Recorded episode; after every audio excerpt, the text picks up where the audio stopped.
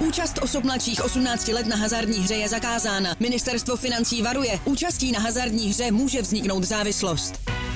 Góly, rohy, fauly, výsledky. Sáskové příležitosti po celý zápas najdeš u Fortuny. Ještě pořád nemáš vsazeno? Chyba! Jen se vsazeným tiketem fandíš na 200%. Stáhni si Fortuna aplikaci, získej vstupní bonus, vsaď si a dej svému fanouškovství nový rozměr. Vítáme vás u podcastu Fight na eSport.cz. Mé jméno je Marian Schuster. A já jsem Patrik Čepěc. Ve Fightu vás budeme provázet domácí scénou bojových sportů, budeme si na rozhovory zvát zajímavé hosty a také probírat aktuality nejen ze světa MMA. Naším prvním hostem je zápasník UFC David Dvořák. Bavili jsme se o jeho působení v Americe, zápasech youtuberů i hejtrech.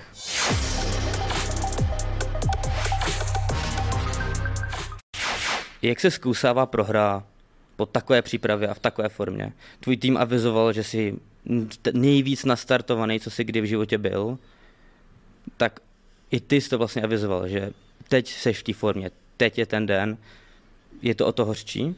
Tak uh, s tím naprosto souhlasím, je to horší a byl jsem prostě v nejlepší formě, cítil jsem se nejlíp, všechno bylo dobře, všechno bylo, hlava byla nastavená, kondice, ty specifické dovednosti, všechno se podařilo, nebylo žádný velký zranění a prostě po tom zápase člověk jenom prostě přemýšlí, jako, co bylo jako špatně a je hodně těžký něco jako najít, co prostě šlo jako udělat jako jinak. A popravdě mě doteď nic jako pořádně extra velkého nenapadá. Máme jako pár drobností, které už jsme si jako trenéři řekli, které upravíme, ale je to fakt jako těžší říct si něco, že tohle fakt bylo jako úplně špatně. Je tohle společný ve všech tvých zápasech, těch posledních třech? Že vlastně nevíš, co přesně bylo tou, tou zásadní chybou? Uh, tak já vždycky vím, co se tam jako dělo za chyby, že prostě někde jsem dostal třeba nějaký úder, který jsem neviděl, který mě otřásl, ale to jsou věci, které se jako těžko, těžko ovlivnějí a v každém tom zápase bylo trošku něco jiného, já si z toho musím vzít co nejvíc, aby se tohle prostě v dalších zápasech nestalo. A zkousnout to a brát to jenom jako motivaci k tomu, abych makal ještě víc, ještě líp, hledal prostě ty možnosti, kde se dá cokoliv zlepšit a prostě furt se rvát o to být nejlepší. Už tví trenéři Honza Stach i Honza Maršálek mluvili o tom, že Ersek byl jiný, než byl v předchozích zápasech ne, vlastně v předchozích zápasech nebyl tak dobrý v pohybu na nohou, nebyl tak přesný na rukách. Vlastně kdy v zápase si to uvědomil a jak moc ti to rozhodilo třeba? Tak popravdě ten zápas mě samotně jako nerozhodil, eh, krom pár teda úderů, který tam dobře trefil. A já jsem jako nečekal, že tam přijde nějaký úplně frajer, s kterým bych si tam vytřel zadek. To jsem vůbec jako nepočítal a byl jiný než v těch videích, co jsme nakoukávali. Eh, líp se hejbal, byl, byl prostě jiný, ale nic, čím bych si jako neměl poradit, ale prostě byl lepší, vycházelo mu to a zaslouženě vyhrál. Je to i tou rychlou změnou soupeře? Myslíš, že s Metem Schnellem by ten zápas šel jinak? To je takový, co by kdyby, já se nechci vymlouvat na žádný zranění, žádný nastavení hlavy, ani na cokoliv jiného a prostě byl lepší. Samozřejmě ten zápas jsme ten by třeba zazbyl jiný, on se zase jinak hejbal, ale to se zatím nedozvíme. Ty poslední tři zápasy mají jeden takový společný jmenovatel. Dobře se začínal, měl si dobře rozdělý zápas a potom přišel jeden kritický moment, který to celý rozhodil byla to Kimura Ukapého, zachycená dobře po twin takedownu. Byl to ten nepříjemný levý hák s Nikolauem. Teď to byla ta sekvence s tou zadní, myslím, zadní overhand to byl do high kicku. Jo, jo. Máš to, máš to v hlavě, že ti ten zápas může vzít jeden ten jako moment, svazuje tě to nějak v těch zápasech? Uh, to mě nesvazuje, uh, popravdě já furt v tom zápase od začátku do konce myslím jenom na tu výhru a co chci dělat, ale prostě jsme v té nejlepší lize a rozhodují drobný detaily. Já jsem prostě ty zápasy začínaly hodně těsně a prostě když člověk udělá sebe menší chybu, tak ty kluci si tu výhru prostě vezmou pro sebe. Stejně tak bych si ji takhle mohl vzít já, kdybych prostě byl někde lepší, někde silnější, rychlejší, nebo něco viděl jinak, než jsem viděl v tom zápase. Takže mě nezbývá, než jenom makat na sobě co nejvíc a nenechat se tím letím ovlivnit, zlomit a pokračovat dál v té své práci, kterou dělám. Říkal jsi už několikrát, že pro tebe jsou důležitější ty přípravy, že to tě rozvíjí víc. Je to teď jiný, tím, že vlastně už máš tu důležitost toho posledního zápasu v kontraktu, přehazuje se ta důležitost? Ne, to vůbec ne. Jako pro mě je důležitá ta příprava, protože vím, že když udělám dobrou přípravu na zápas, tak samotný zápas bude dobrý. Jo, já v každém zápase chci za každou cenu vyhrát a dělám pro to maximum. A jestli to je první zápas kontraktu nebo poslední, tak je mi ve finále jedno. Samozřejmě teďka byla potřeba výhra, Teď bude ještě víc potřeba, abych prostě měl šanci dostat novou smlouvu, protože pokud vyhraju, tak jsem přesvědčený o tom, že ji dostanu, ale na mě to tak, tlak jako nepůsobí. Jo, lidi na mě budou tlačit, budu všude slýchat, musíš vyhrát, jinak tě vyhodě a co kdyby tamhle, tomhle, co budeš dělat potom a bla, bla, bla, tyhle ty keci, který prostě člověk bude slyšet furt, ale pokud to prostě si nebude připouštět a pojede si fakt tu kvalitní přípravu, udělá pro to maximum, taky ten zápas bude kvalitní bez ohledu na to, jak jako dopadne výsledek. Ty už si teď zmínil ty zlohlasy mm-hmm. a ty byly po tady tom zápase hodně razantní. Sám si říkal, že ti přešlo přes dvě desítky, až bych řekl jako pomalu výhružných, výhružných vzkazů, že máš s tím chcípnout, tak prohraješ, seš na nějakým pomyslném dně a ještě tohle, jak se s tím vyrovnáváš? Úplně to odepisuješ nebo Vůbec to eh, neguješ? Já jsem třeba v každém zápase jsem našel jednoho člověka, i když měl třeba zápas Patrick Kincel s Femolou, tak dostal pár nějakých hejtů. Uh, pak já třeba nekoukám na cizí jakoby, stránky, když někdo o mě něco napíše, tak vůbec nekoukám na komentáře tohle. Samozřejmě já si svý sítě spravuju sám a zajímá mě interakce s lidma. Jo? Samozřejmě nemůžu všem odepisovat, protože to prostě nejde, nedá se to stíhat, ale zajímá mě, co mi tam ty lidi napíšou a přišlo mi i do soukromých zpráv, to, to bylo fakt jako desítky zpráv a fakt jako hodně hustých. A vždycky najdu třeba jenom jednoho, který mu odepíšu, jo, že který je fakt jako takhle nějaký zlej člověk, tak mu odepíšu a vždycky to skončí s tím, že ten člověk úplně jako utne tu konverzaci, že vůbec jako ani neodepíše a nereaguje na to, protože je asi překvapený, že mu někdo napsal. A vždycky, když zkusím jako jak ty věci, hele, OK, chápu tvoji kritiku a co takhle se potkat? A poslechnout si to do očí, že prostě mě to zajímalo, já nechci za někým jet a tahat ho do gymu nebo se s ním na ulici prát a vůbec ne, ale když už mě někdo napíše, že prostě jsem zmrt, ať chcípnu, že jsem fakt jako úplná mrtka, tak jsem si říkal, že bych rád takového člověka viděl a poslechnul si to do očí. A to už jsem jako udělal moc krát a zatím se nenašel ani jeden jediný člověk, který by jako to takhle jako do očí mi řekl. No. Vždycky všichni řeknou, že mi nemají do očí co říkat, že mi nepotřebují nic dokazovat, že radši jako to asi takhle nám napíšou. No. Což je o to víc smutnější. Sám jako říkáš, že už kvůli té váze zápasíš jenom dvakrát do roka. Mm-hmm. Je ze strany UFC nějaký tlak, aby si zápasoval aktivně, častěji? Ne, vůbec ne. Jo, UFC na nás jako netlačí. Samozřejmě, když už uh, nám nabídnou nějaký zápas, tak chtějí, aby jsme se rozhodli pro nějaký datum, ideálně co nejdřív. My jsme to měli tak, že pokud jsem nebyl zdravotně mimo, tak jsme přijmuli všechny soupeře, co nám dávali, ať to bylo v jakýchkoliv situacích, takže tam jako tlak úplně není. Samozřejmě, když my jsme měli problém, to byl na zápas s Nikolauem, tak nám nabízeli zápas uh, o měsíc dřív, než my jsme chtěli.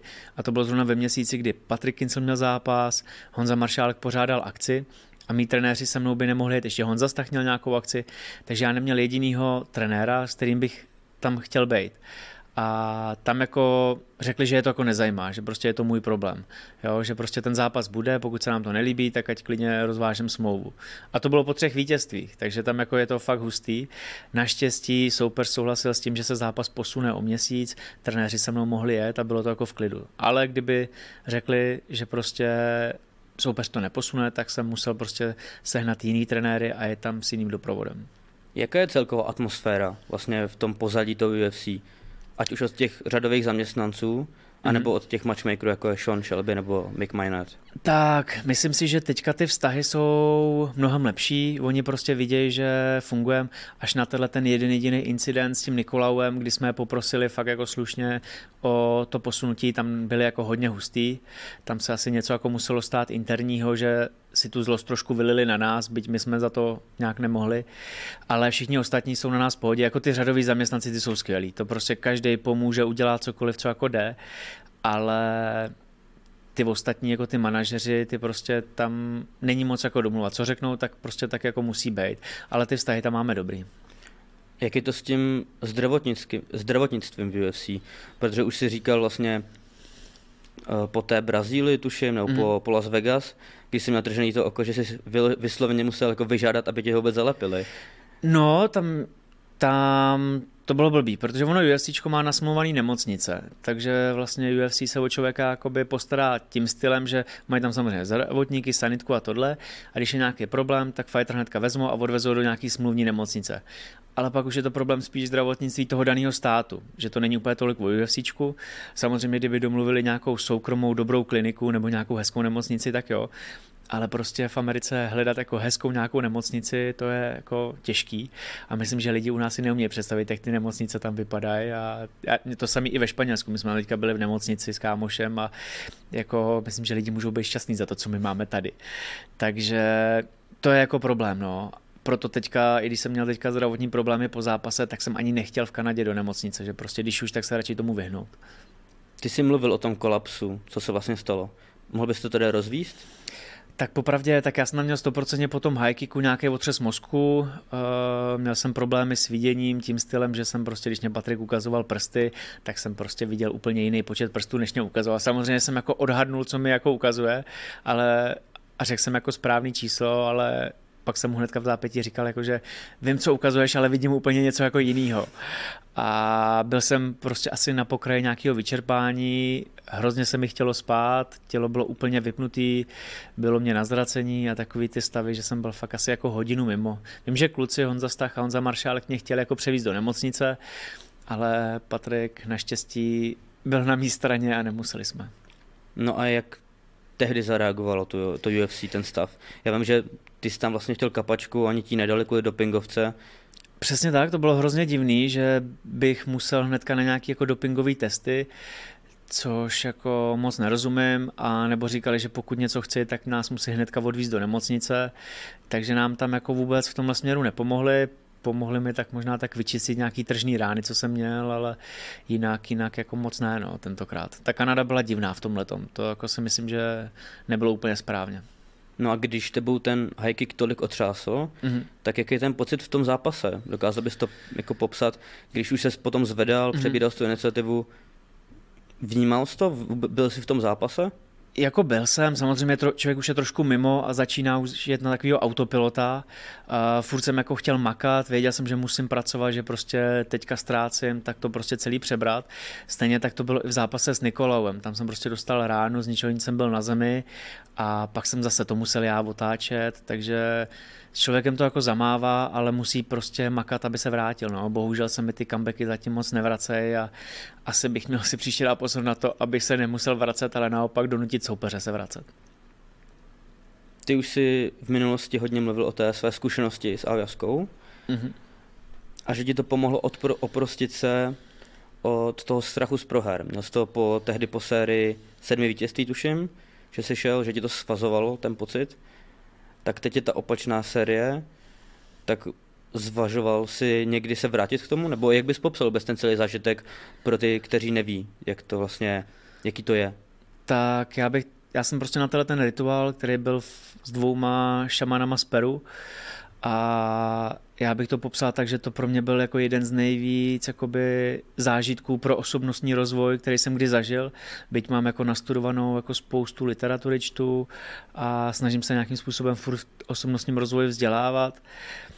Ale tohle si myslím, mě pomohlo jedno z nejvíc a já jsem tam prostě viděl věci, které prostě lidi by normálně vidět nechtěli. Já jsem tam šel s tím, že jsem měl jako strach z blbých zápasů. A, ale ten rituál mi ukázal to, že prostě ty strachy absolutně jsou jako nedůležitý, jsou prostě úplně zbytečný. Že jsem tam viděl, jak mě umřela celá rodina. Fakt jako, když tady koukáme my dva na sebe, tak fakt jako detailně, přesně jsem to viděl, jak jeden po druhým z mý rodiny prostě umíral. A ne zrovna jakoby hezkýma způsobama, že brácha zase třeba jezdí dodávkou, takže jsem viděl nehodu a takovéhle další věci. A tam si člověk jako uvědomí, co je jako důležitýho, že prostě pro mě je důležitá ta rodina. A prostě tak to je. Já jsem prohrál vlastně ten zápas s kapem a dva dny před tím zápasem mě opustil někdo, koho jsem prostě uh, nade všechno miloval a byl pro mě celý svět a prostě odešel a jediný, co jsem prostě ty dva dny před zápasem chtěl, být prostě už jako mimo, aby už tohle skončilo. A to pro mě bylo jako důležitý a ne nějaký jako zápas. To prostě jsou už byly věci, které mě absolutně jako nezajímaly, jako nějaká prohra to. Co se v tobě po té ztrátě odehrávalo? Čím se vlastně donutil jít do toho zápasu nakonec? Uh, tam, jako když to byl tenhle ten zápas v prosinci, tak to jsem se donutil prostě, a to jsem tam byl ještě jako, uh, to už jsme tam byli asi na št- už 14 dní, zhruba už to bylo těsně před zápasem a ať se děje, co se děje, tak prostě člověk nechce zrušit ten zápas, má tam celý ten tým a teďka musí zaplatit celou tu přípravu, která byla předtím, to jsou tisíce, pak ty trenéry, který tam jako taky jsou, jo, a ty účtenky se jim sami taky nezaplatí, takže člověk má i nějakou zodpovědnost za ty ostatní. Samozřejmě, kdyby to zrušil, tak mu asi nikdo nic třeba neřekne, pokud jde o něco vážného, ale zruším to soupeři, zruším to tady trenérům, spoustě jako lidem. Samozřejmě, občas člověk může koukat jenom na sebe, být víc jako sobecký, ale myslím, že v této situaci by se to nehodilo. Mluvíš tady o tom tlaku, o tom, jakou zodpovědnost neseš do toho zápasu. Jak s tím pracuješ? Je to jenom ta literatura, nebo máš i nějaký mentální kouče? Eh, mám mentálního kouče Karla Maršu, který mě připravuje zhruba od mýho druhého zápasu. Myslím, že jsme nějak začali zápas, když jsem měl s Espinozou zápas, tak nějak jsme spolu začali spolupracovat a ten mi jako hrozně pomáhá. Jo? Ten mě prostě otevírá různé cesty, které prostě já nevidím a pomáhá mě nasměrovat tam, kam opravdu já sám chci a díky němu vidím věci, které jsem třeba dřív neviděl a zdokonalo mě to jak jako člověka, tak i jako sportovce. Byť to třeba teďka těma výsledkama tak nevypadá, ale myslím si, že se stále posouvám a budu posouvat dál. Říkal jsi, že kdyby se vypadl z UFC, tak je tam třeba ve hře nějaký superfighty v Bellatoru, teď se otvírá nová divize v Bellatoru pro flyweight. Mluvil se ale i o Ázii, o který se vlastně hodně diskutovalo ještě před tvým příchodem do UFC, mm-hmm. o tom slavném One FC, které je tam jedničkou. Pořád to máš v hlavě? Že, by, že bys tam chtěl už kvůli té volnosti pravidel, které tam věší? uh, tak vlastně pro mě teďka numero uno ten zápas v UFC. Uh, ten až vyhraju, tak jsem přesvědčený o tom, že bude mít na stole další smlouvu, nicméně ta smlouva bude končit, vlastně ta stará a očekávám nabídku nové smlouvy a tam se uvidí, jaká nabídka přijde a pak můžeme řešit další nabídky. Ať je to Bellator, ať je to One FC, uh, i Bernacle, ten originál britský Bernacle, tak mě taky láká. Takže tam to bude o tom, co mě bude nejvíc lákat a o tom, kdo nabídne nějakou největší nabídku ale to zatím těžko říct. Pro mě je důležitý vyhrát další zápas. Samozřejmě těch superfightů je velké množství. Já bych si třeba chtěl i jednou dát zápas. Uh, můj trenér Honza Maršálek pořádá boxerský gala, večery NBC Boxing s Ondrou Buderou, tak určitě bych si chtěl pingnout i zápas čistým boxu třeba tady doma v Hradci, to by bylo super. Takže uvidíme. A jednou bych chtěl i vyprodat staďák na, na tom, no, na Hradci, jak má, nám staví nový stadion, takže udělat nějaký zápas i tam. Takže ty vize nějaký jsou a uvidíme. Sám bych chtěl zápasit ještě zhruba 6 let a určitě bych chtěl zápasit těch 5-6 let na té nejvyšší úrovni, co půjde a reprezentovat Českou republiku v zahraničí, protože vím, že uh, hrát si na lokální star prostě tady u nás uh, jde relativně kdykoliv, protože tenhle ten písniček je prostě maličkej, takže si myslím, že na to je čas a budu dělat maximum pro to, aby prostě o mě byl zájem v cizině. Je ten box něco, co by bylo smluvně povolený UFC? Uh, To těžko říct, eh, ty boxy zatím jsou takový, že měl jenom Conor zápas boxu, co je úplně v pohodě, tak je zápas grapplingu, to fightery normálně pouštějí, eh, Clay Bida je hodně aktivní v právě v tomhle tom, takže je to na vyjednávání, ale eh, v listopadu budeme, budeme dělat jeden, jeden gala večer, který ještě nebudu jako zmiňovat přesně, co to, co to bude, a, ale možná si tam střihnu zápas, ale ještě nevím v jakých pravidlech, záleží na tom, co, co UFCčko dovolí, ale myslím si, že v listopadu budu k vidění v Čechách.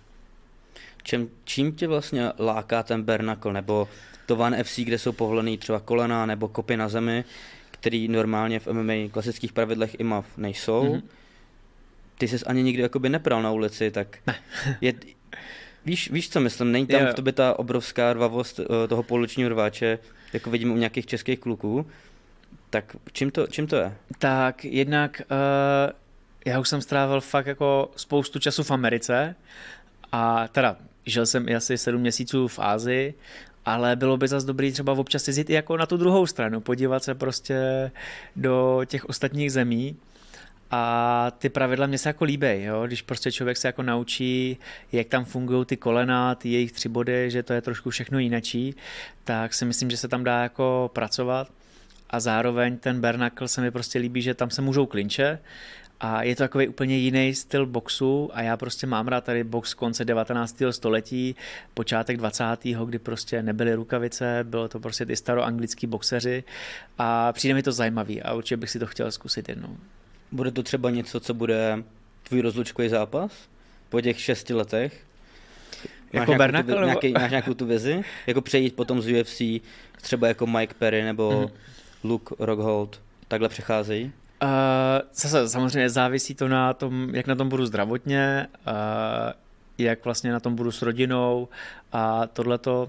A pak taky uh, jak se mi bude chtít a jaká vůbec bude nabídka. Jo, samozřejmě, když tady přijde Van a řekne, hele, dáme ti tady 200 tisíc dolarů a Bernaka řekne, hele, dáme ti jenom 50 tisíc dolarů, tak člověk půjde jinam.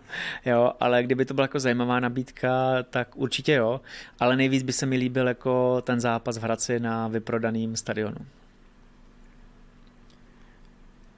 Mluvil, zná, jsi známý tím, že si hrál závodně šachy mluvil o tom L- Lennox Lewis, bratři Kličkové, že známí boxeři, světoví šampioni, že jim, ten, uh, jim ty šachy pomáhaly v tom analytickém přemýšlení o taktice, i v tom zápase, že udrželi ten klid a rozebírali si soupeře. Je to něco, v čem i ty cítíš tu tvoji výhodu? Já si myslím, že mi to jako pomáhá. Já jsem, jako, já jsem začínal jsem MMA až v 17 a do té doby jsem neměl žádné zkušenosti s bojovými sportama. Já jsem prostě byl úplně jako začínal zero a jakože hodně, hodně možná ještě pod zero, já jsem byl ještě jako někde v mínusu. A určitě mi to jako pomáhá, protože to, co já jsem měl nadrilovaný z těch šachů, jsem si dokázal dosadit do těch bojových sportů, přesně tu strukturu tréninku, věděl jsem rovnou, co chci dělat, eh, jakým způsobem to chci dělat.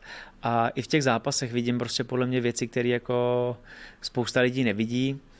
A to mi jako dává hodně. No. Samozřejmě potřebuju doladit další specifické věci k tomu, aby to byla fakt dobrá zbraň.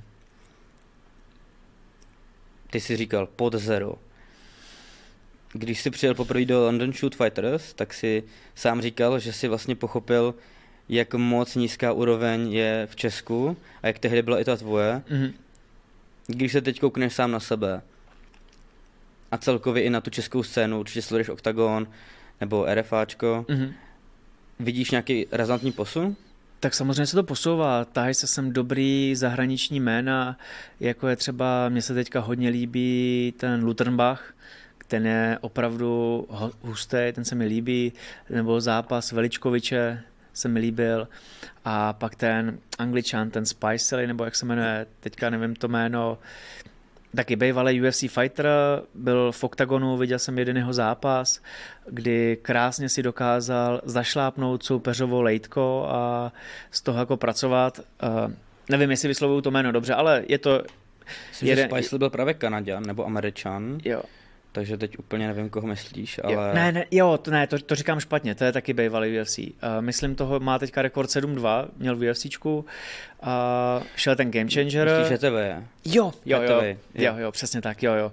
Tam ten ne, tam ten ne, to jsem... Ten má i úžasný příběh tím, jak vlastně dlouho stál, kvůli té, kvůli té nemoci, jestli víš, těch, eh, měl zažívací, zažívací vlastně ústrojí. To ani nevím. Měl těžkou nemoc a vlastně na 8 let byl ze hry, mm-hmm. musel ho operovat a teď se vlastně vrátil po 8 letech. Teď teda prohrál, mm-hmm. si věc, co, pro, co prohrál v Game Changeru s Kozmou, tak ten ho teď úplně přejel. Ale jinak souhlasím, no. Je to taková ta stará škola grapplingu, ale hodně, hodně efektivní. Tak, tak. A ten se mi třeba jako líbí. A tím, že se sem tahají takovýhle kvalitní lidi, tak to i posouvá, jo, ty, ty naše české kluky.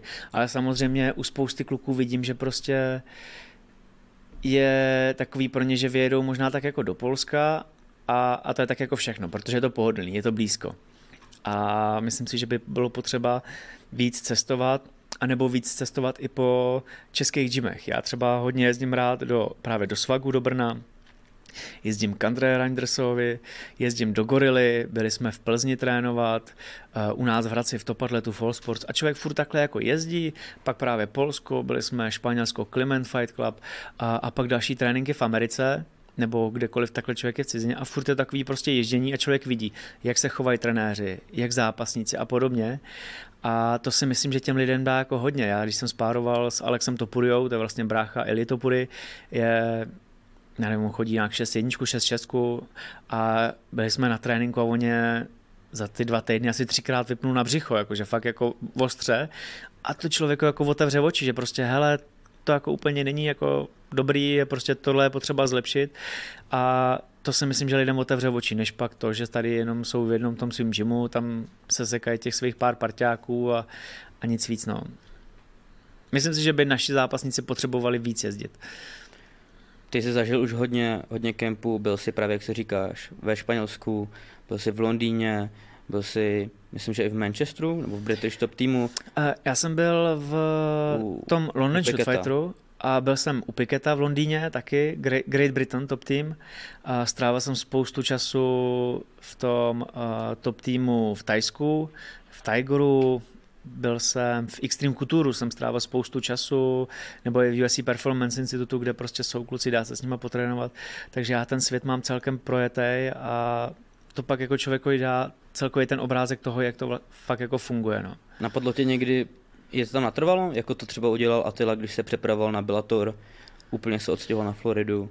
Mm, to mě nedává smysl, protože já tady mám fakt jako extra třídu trenérů, který mám za sebou, jmenovitě právě Honzu Maršáka, Patrika Kincla, Honzu Stacha a pak tady mám Jirku Killingera, který prostě jsou kluci, kteří se mi starají o mě, dávají mi velkou zpětnou vazbu. A já potřebuji hlavně jako sparingy a občas nějaký rady načerpat od trenérů nějakých ze zahraničí, takže pro mě je lepší vyrazit už teďka fakt jako někam jenom na ty sparingy a tam se poprát, uh, načerpat nějakou zpětnou vazbu a pak se vrátit zpátky k těm svým trenérům. Tváří zmíněného London Shoot Fighters je mimo jiné i Carlos Vemola. Ten teď měl zápas s tvým trenérem Patrikem Kinslem a kamarádem Patrikem, mm-hmm. tak jak si tu celou tu hodně vyhrocenou rivalitu vnímal? Tak já jsem se jí jako snažil jako vůbec jako nevnímat nijak, prostě to byl jako jejich problém, eh, já když se s Carlosem potkám, tak s ním vždycky rád pokecám, eh, vím, že když jsem byl v Anglii, tak mě tam dost pomohl s tréninkama, byl jsem tam u něj s námi bydlel, všechno, co bylo potřeba, tak zařídil, eh, stejně tak se o mě ve všech směrech jako Patrik stará, teďka udělal úplně obrovský kus práce na mě, pomohl mě jako hodně moc, že je opravdu těžký něco takového jako splatit, takže já jsem tyhle ty jejich osobní spory nechal nechával úplně bejt a bral jsem je jenom jako sportovce, ale samozřejmě jsem tam šel s Patrikem a chtěl jsem, aby Patrik za každou cenu vyhrál. A proběhla nějaká komunikace mezi tebou a třeba jenom Carlosovo týmem? Jak si to jako vyříkat dopředu, že to ne, není nic ne, Ne, vůbec nic. Jediný, s kým jsem se bavil, tak byl André Reinders, protože já jsem tam vlastně dvakrát, předtím, než měl Karlo zápas s Patrikem, tak jsem tam byl dvakrát trénovat. Samozřejmě jsem se ujišťoval, jestli tam vůbec můžu přijet, abych nenarušil nějaký jejich plány. S Karlosem jsme se tam nepotkali, takže to nějak nenarušovalo a s Andrem jsme se o tom zápase bavili a on to viděl stejně jako já. Neměl tam žádnou nenávist, žádný hate a šel prostě se svým svěřencem a vidět jenom, jaký z těch sportovců je prostě lepší, byť samozřejmě chtěl, aby ten jeho vyhrál. Viděl jsi ty něco, co třeba v Patrikovi, byl si, strávil se s ním celou přípravu, Mm-hmm. viděl jsi něco, co se, s ním, co se v něm třeba přeplo, něco změnilo právě tou hodně vyhrocenou rivalitou?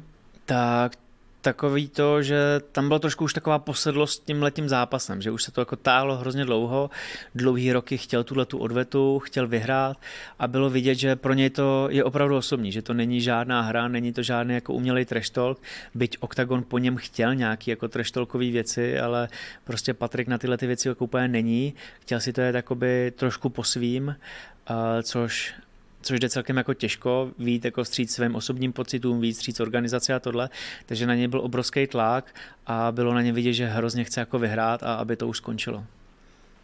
Co se říká na ten samotný zápas? Je takový zvláštní pro běžného fanouška, Mm. který není tak zabředlej v té technice a v tom bodování, tak byl takový zvláštní. Jako, když to řekneme na rovinu, pro běžného fanouška jako totál nuda. To jako prostě každý fanoušek, kdo jako na to koukal a nerozumí, nerozumí tomu, tak prostě řekne, hele, to je prostě nuda, mě to vůbec nebavilo a tak podobně. Ale to je zase, to je ta prostě neznalost těch lidí. Jo. Samozřejmě člověk tam přijde na 10 zápasů a jde na MMA a tam prostě člověk nikdy neví, jestli to bude ve wrestlingu, nebo to bude na zemi, nebo se tam někdo poštípá v postoji. Pokud někdo chce vidět fakt jenom štípačky v postoji, tak ať si pustí vanevsíčko, nebo ať si pustí jiný zápasy, a nebo když ví, že bude zápasit Carlos. Carlos má pokaždý vždycky stejný styl.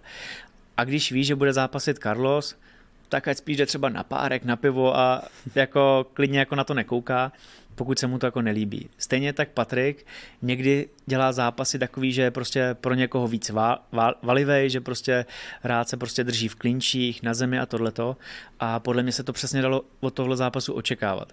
Bohužel Patrik měl velký problémy s nohama s křičema, stejně tak měl už 14 dní před zápasem hodně zraněnou ruku, tak prostě nemohl zaboxovat to, co by chtěl, nemohl tam dělat to, co by chtěl. Nicméně samozřejmě to není omluva nějakého toho výkonu nebo tohle. Musel uspůsobit strategii a ta fungovala. Jako za mě jakoby z hlediska jakoby zápasníka a člověka, který dělá analýzy pro typ sport a pro různý takhle eh, lidi jakoby zápasy rozebírat, tak on prostě tam předvedl skvělý výkon a pro nás, když jsme byli jako pod tou jako pod tou klecí a oni tam byli nad náma a teď tam prostě člověk vidí ty údery, ty lokty, který prostě z hlediště musí vypadat jako, že tam vůbec nic není, ale tam prostě pak stříká ta krev a teďka ty údery člověk tam slyší, tak to bylo jako skvělý technicky a jako zážitkově. Bohužel tohle prostě lidi nevidějí. No. Tam by bylo dobré, kdyby byla nějaká kamera ze spoda, aby prostě ty diváci viděli na obrazovce prostě to, jak to tam vypadá fakt jako z detailu. No. Byli jste přesvědčený po těch pěti kolech, že to máte? Že to Jo, jasný? tam, my jsme tam vlastně si to jakoby, člověk si to jako boduje jakoby podle sebe a Carlos tam neměl prostě vůbec nic. Já se neumím představit, on tady furt někdo mluví o tom, že prostě podle starých pravidel. Ty pravidla už jsou tady přes pět let, jako, to jako kdyby, nevím, uh, se změnil komplet nějaký zákon a my by po pěti letech řekli, no tady podle starého zákona by to bylo jako jinak, to je prostě kdyby. Jo, kdo prostě se neumí naučit nový pravidla, tak prostě hold nemůže vyhrávat. Tak to prostě. Jo, já kdybych byl v zápasech víc aktivnější, tak bych třeba taky vyhrál. Prostě nevyhrál jsem. Soupeři byli lepší, víc natrefovali a tak to prostě je. A on tam, Carlos, neměl vůbec nic. On tam měl prostě nadlačil soupeře a toho držel. Jo, ale když někoho jenom držím, tak nemůžu očekávat, že za 25 minut držení prostě zápas vyhraju.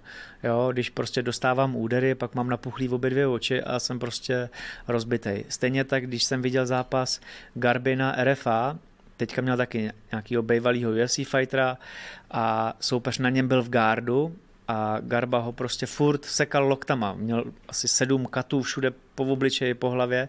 No a i ten zápasník ze spoda prostě vyhrál, protože byl aktivnější. Měl tam údery, pracoval a tak to je. Prostě když jsem jenom nahoře v pozici, tak to neznamená, že vyhrávám zápas. Co teď říkáš na současnou situaci okolo zápasu youtuberů, Clash of the Stars a podobně? No tak to můžu říct jako rovnou. Já jsem byl teďka o víkendu na akci Red Face a to byl můj nejhorší sportovní zážitek za celou kariéru, co jsem toho jako najezdil spoustu. a nejhorší v tom směru jak organizačně, tak i po sportovní stránce. Já jsem tam byl samozřejmě s kamarádem, s Vojtou Kolem, který zápas vyhrál. Byl to zápas čistě profi MMA, měl svůj první zápas a byl jsem hrozně rád, že ten zápas jako dopad, protože mu se to furt rušilo ten zápas a nakonec to jako vyšlo na této akci, zápas vyhrál, takže to má jako odfajfkováno, ale ale když schrnu celou tuhle tu akci, tak jako velký, velký jako špatný, no a já nejsem zastánce těchto těch věcí. Co konkrétně tě na tom jako vadilo nejvíc? Je to, je to jenom ten red face, nebo vlastně to přišlo z Ameriky, že jo? Tak. to trochu připomíná ten wrestling, co mm. to WWE, tak. jo, ta, ta show. Tak, ale tam člověk prostě ví od začátku, že tam prostě jednak má to jako dlouhou historii a ta tady u nás není. Samozřejmě nějakým způsobem ta historie musí jako vzniknout, takže jako chápu, že to asi jako začínají. Ale je to, je to prostě jako jiný, víš, že prostě proč teda nedají jako, ať dělají jako podobný tu show jako ten wrestling, ať prostě tam hážou stolama, židlema, ať prostě dělají jako tuhle tu podobnou show, ale oni je navlíknou prostě tady Bůh jak postižený lidi do MMA rukavic a prodávají to jako MMA zápas, což samozřejmě si myslím, že poškozuje nás, inteligentní lidi, kteří prostě chtějí jako normálně zápasit a pak to lidi jako hodí všechno do jednoho pytle, což si myslím, že je jako špatně. Ale prostě peníze hold prostě na prvním místě. Jako mají, maj to jako takhle, vycházím to, samozřejmě jim to šlape a podle mě jako čím je jako věc horší, tak tím víc to lidi jako rádi sledují, je to prostě něco nového, je to totál bizár a myslím si, že to bude jenom horší no, do budoucna. Co si představuješ pod tím jenom horší? No, tak jako už teďka jsem slyšel nějak, že chtějí dávat jako zápasy nějakých jako postižených lidí a takovýhle podobné věci, nebo někoho, kdo prostě nevidí a tak podobně. To už bylo. To už, to už dokonce bylo. To už dokonce proběhlo. To už dokonce bylo a já jsem prostě teďka v šatně, já jsem vůbec neznal, kdo to je, ale objevil se tam nějaký ten koleso, jo. A vůbec nevím, co to je zač, jo. Jenom mě ukázali nějaký video, že prostě se prodává tím, že prostě, nebo snaží se zajmout lidi tím, že prostě stojí před videem, dává si nějakou flašku s vodkou, a nebo že prostě jde za ženskýma a takovýhle. A to tam prostě stojí video a dá si jako chlast. Nechápu, co na tom jako zajímavý, co se na tom lidem jako líbí. A já, když on tam přišel, tak já jsem říkal, jako, že on byl jako ještě měl jako fakt jako skoroucenou páteř, jako divný, celý ten člověk byl fakt jako divný. A já jsem jako říkal, že ten člověk jako postižený, to jako, jako jak, jak, může jako zápasit, víš, že, jako, že musí být jako mentálně úplně někde jinde. On jako fakt vizuálně, mluvením, chováním vypadal jako postižený člověk. A pak mi tam kluci říkali, že ne, on prostě jako není, on prostě takovýhle jako prostě jako je normálně, že prostě má za sebou nějakou jako drogovou minulost a tyhle ty věci. Samozřejmě já o tom nic nevím, takže vím jenom to, co mi kdo jako takhle řekl. A já jsem byl jako fakt v šoku, že prostě lidi na tohle to jako chtějí chodit. Takže když tam byl tenhle ten první zápas, tak já jsem byl jako fakt za rohem, vůbec jsem jako na to nekoukal, nechtěl jsem s tím mít nic společného, protože já jsem se styděl. Já jsem se jako u tohohle styděl. Co jsi třeba říkal na, jestli jsi zachytil tady až Rožičku, mm-hmm. že šel a šel tam zbít jednoho z těch influencerů. Co na to říkáš, jako že se vůbec do toho pouští? Tak samozřejmě zase, je to o tom, uh, za kolik peněz člověk chce jako sebe jakoby prodat. Jo? Já to mám třeba tak, že já jsem dost inteligentní člověk na to, abych si dokázal vydělat peníze jinde. Jo? OK, i kdybych nebyl UFC, nebo už nezápasil a tak podobně, tak mám rozjetý nějaký projekty a vím, že bych si jako vydělal a neměl bych potřebu uh, prodat sebe a svoje jméno za něco takového, za nějaký jako takovýhle bizár. Jo? Na druhou stranu chápu, že musí být jako fajn nějakýho takového youtubera jako tam se sekat, že to prostě jako je sranda. A ještě za to člověk dostane peníze, jako asi velký peníze. A podle mě asi k Tadášovi se to prostě hodí, on je prostě takový gangster a má rád peníze, takže proč ne?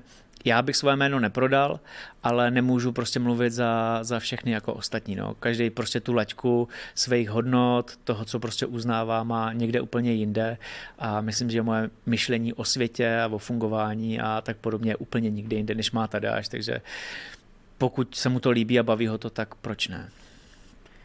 Teď vlastně přichází obrovský event uh, Jake Paul versus Nate Diaz. Mm-hmm třeba na mě to působí tak, že Jake Paul se z youtubera fakt přetransformoval ve docela slušného boxera, Jak to na tebe působí, když vidíš vlastně ty zápasy, který přeš, prošel mm-hmm. s Andersonem Silvou, s Tyronem Woodlem a dalšíma? Tak já nevím, jestli ty jako zápasy jeho jsou reální, jestli opravdu vyhrál, nebo jestli to bylo domluvený, že člověk prostě nevidí za tu scénu. Já popravdě těmhle těm lidem nevěřím ani slovo, jako, ani, ani tomu samotnému zápasu nevěřím. A vždycky tam mám jako střípek nějaké pochybnosti, jestli je to fake, jestli je to real, co se tam jako dělo, protože popravdě, když tady Jake Paul přijde a řekne mu, hele, spadni tady, dám ti prostě milion dolarů, ti prostě pošlu, tak prostě on tam jako někdo sebou třískne a, a je to jako jedno. A ty lidi to podle mě asi jen tak nikdy nezjistí. A, ale se, viděl jsem jeho tréninkový videa. Vidím, jak se pohybuje a udělal obrovský jako kus práce za nějakých těch pět let, nebo jak dlouho trénuje, možná díl možná, už, možná no. ještě díl. A rozhodně souhlasím s tím, že se jako přetransformoval jako na dobrýho, šikovného boxera a spoustě lidem, jakoby, který by fakt jako byli na nějaký dobrý úrovni, by zatopil pokud vyhrál doopravdy nad těma těma lidma, tak jako obrovský klobouk dolů, že se prostě z youtubera takhle vypracoval a je to jako příjemná změna. A zase je to, podle mě tohleto, už, jak už je na té své úrovni, může být motivace pro spoustu mladých lidí. On má prostě mediální zásah a může namotivovat spoustu lidí říct si k tomu, hele, já tady prostě půjdu a budu prostě taky boxer a něco dokážu a vypracuju se.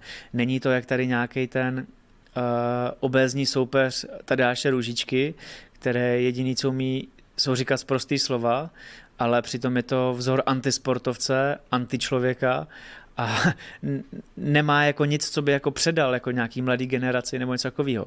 Jo, mý děti, kdyby to měli sledovat, tak já bych se hambou propad jenom už, kdybych sám jako jim dovolil vůbec to jako vidět. Takže si myslím, že když takový Jake Paul bude propagovat box, který je podle mě na úpadku, tak je to jenom dobře. A jak bys viděl ten zápas s Natenem Diazem? Uh, myslím si, že Jake Paul má na toho jako vyhrát. Jo, myslím si, že Diaz je jako ostrý v tom, že jako vydrží hrozně moc. Že on prostě dostal takových bomb a je skvělý na zemi, má skvělý jitsu, má takový hrozně divný box, je to spíš takový ten box, kdy prostě jde údery kloubkama, což si myslím, že v čistém boxu jako nemůže úplně takhle fungovat. Jako, ale ne? to je snad i zakázaný. No, jsem jistý, ale myslím, jsou že facky, no. Tady tou stra, vlastně stranou té boxerky se ani nesmí dávat údery. Tak, tak, podle mě má tak atypický styl, že... On má maximálně to svoje přední zadní, no. jako rychlý, tak jako vypuštění zvláštně za sebou a to je tak vlastně všechno, co tak, tak. má na toho, na toho Jakea. Tak a to si myslím, že mu jako ne, nebude, nebude fungovat. Takže pokud ten zápas nebude nějakým způsobem nějak jako ovlivněný, tak Jake vyhraje. Myslíš, že to je takhle ovlivňovaný? Právě v tom boxu třeba? Uh, popravdě já nevím, jestli, si, jestli jako je nebo není, a jenom tomu nevěřím. Jo? Nevěřím tomu, že to je všechno jako úplně real, protože tam už jsou takové peníze, točí se kolem toho takových věcí, že člověk už neví, jestli jako co je real, co ne. Já jsem viděl i v Tajsku spoustu zápasů, o kterých jsem si myslel, že jsou jako real a pak mě řekli, ne, ne, ne, to všechno bylo jako exibice, to bylo domluvený jako. A já jsem jako na to čuměl a říkal jsem si, ty to je hustý zápas, to je dobrý, jak to. A, a ono to tak jako nebylo, no. A toto byly zápasy v Tajsku za pár korun. A měl jsi nějaký takový podezření i třeba v Americe v UFC? Ne, to jsem neměl nikdy. To, jako to, to si nemyslím, že by někdo něco takového udělal. A někdo jinde v MMA vůbec? Nebo myslíš, uh, že to je právě typický třeba pro ten box? Uh, těžko říct, jestli jenom jako v boxu, ono celkově ve sportech někdo prostě to může někde pustit. Uh, teď se hodně řešil ten případ s Gáborem. Uh, tam taky nemám nejmenší tušení, jestli jako je to pravda nebo ne. Uh, hodně se tvrdí o tom, že jako jo, pokud je to pravda, tak je to opravdu špatný a, a zase jako velice negativní reklama pro MMA a a doufám, že se jako tyhle věci jako dít nebudou. No. Pro ty, kteří neví, tak to byla taková zvláštní situace ohledně rychlých sázek na poslední chvíli na druhé kolo. Mm-hmm. A zápas dopadl ve druhém kole K, TKO nebo No KO. nějaký low kick nebo něco no. tam bylo. Že... Také hodně zvláštní ukončení, že si tak jako ten Medvedovský jako benevolentně lehl. No bylo, bylo to fakt jako i z pozice jako jenom diváka, který to sledoval, já jsem ten zápas viděl, tak to bylo fakt jako divný, jo? že většinou lidi takhle jako neprohrávají. Ta prohra vypadá většinou jinak. Ty už jsi zmiňoval, že jsi chtěl, nebo že by si chtěl zkusit někdy to WWE, ten mm. Undertaker, víš, jako máš to jméno Undertaker, je tam ten Undertaker historický, je to něco třeba, co pořád máš v hlavě, že bys to chtěl vyzkoušet, nebo to byla spíš legrace? Ne, jako, kdyby to bylo fakt jako, protože tam jako člověk musí mít jako dobře naučenou tu choreografii, aby jak nějak, nějakým způsobem vypadalo, tak určitě bych si to jako zkusil, protože mě to prostě přijde zajímavý a by to tohleto americký, byť jako tam jako šance je skoro nemožná se jako dostat skoro v mým postavení, ale, ale byla by to jako sranda, protože tam člověk, tam je to od začátku nastavený na tom, že prostě je to show a člověk to od začátku prostě ví a a proč ne? Mně se vždycky líbil Rey Mysterio, který tam prostě skákal jako skvělý komba a byla by to sranda. No a kde vidíš svou budoucnost, teda mimo, mimo WWE, tak kde vidíš svou budoucnost? Je tak. to třeba to komentování? Uh, bavíme se o tom, až jako skončí jednou kariéra? Tak když vezmu třeba ještě dalších 6 let profesionální kariéry, kterou bych jako stoprocentně chtěl, tak pak uh, věřím tomu, že velice brzo budu mít vlastní akademii bojových sportů, dost možná už letos, takže to bude jedna z věcí, kde, kde, kde bych se chtěl realizovat. Uh, Další věc, určitě komentování a dělat sportovní analýzy. Určitě bych chtěl i nadále, fakt třeba i za 5-10 let spolupracovat s typ sportem, dělat analýzy, protože to mě baví, rád se nakoukávám zápasy, studuju si to, jak by to mohlo, nemohlo dopadnout. Byť jako to MMA je takový prostě věštění občas koule, že člověk jako neví a dokáže kde kdo překvapit. Takže v těle těch jako věcech. Ale chci to mít hozený tak, že prostě pokud se otevře ta moje akademie, tak bych chtěl mít třeba jeden trénink za ten den, kdybych si tam jako odtrénoval nějaký ty lidi, zároveň třeba udělat si hodinku nějaký ty analýzy, nebo zajít někam na komentování, abych fakt jako pracoval třeba dvě, tři hodiny denně a zbytek času už trávil jenom s rodinou. S dětma, s rodinou a nic víc. Takže mám takovou vizi, že po těch 35, 37 pracovat 2-3 hodinky denně a tím to, tím to končí. Být jako zajištěný a nemuset jako nutně pracovat jenom kvůli tomu, že potřebuji peníze, ale spíš protože mě to jako baví, naplňuje a, a abych se úplně nenudil. Tak ať je ta budoucnost hezká a plná úspěchů. Moc děkuju. děkuju. děkuju.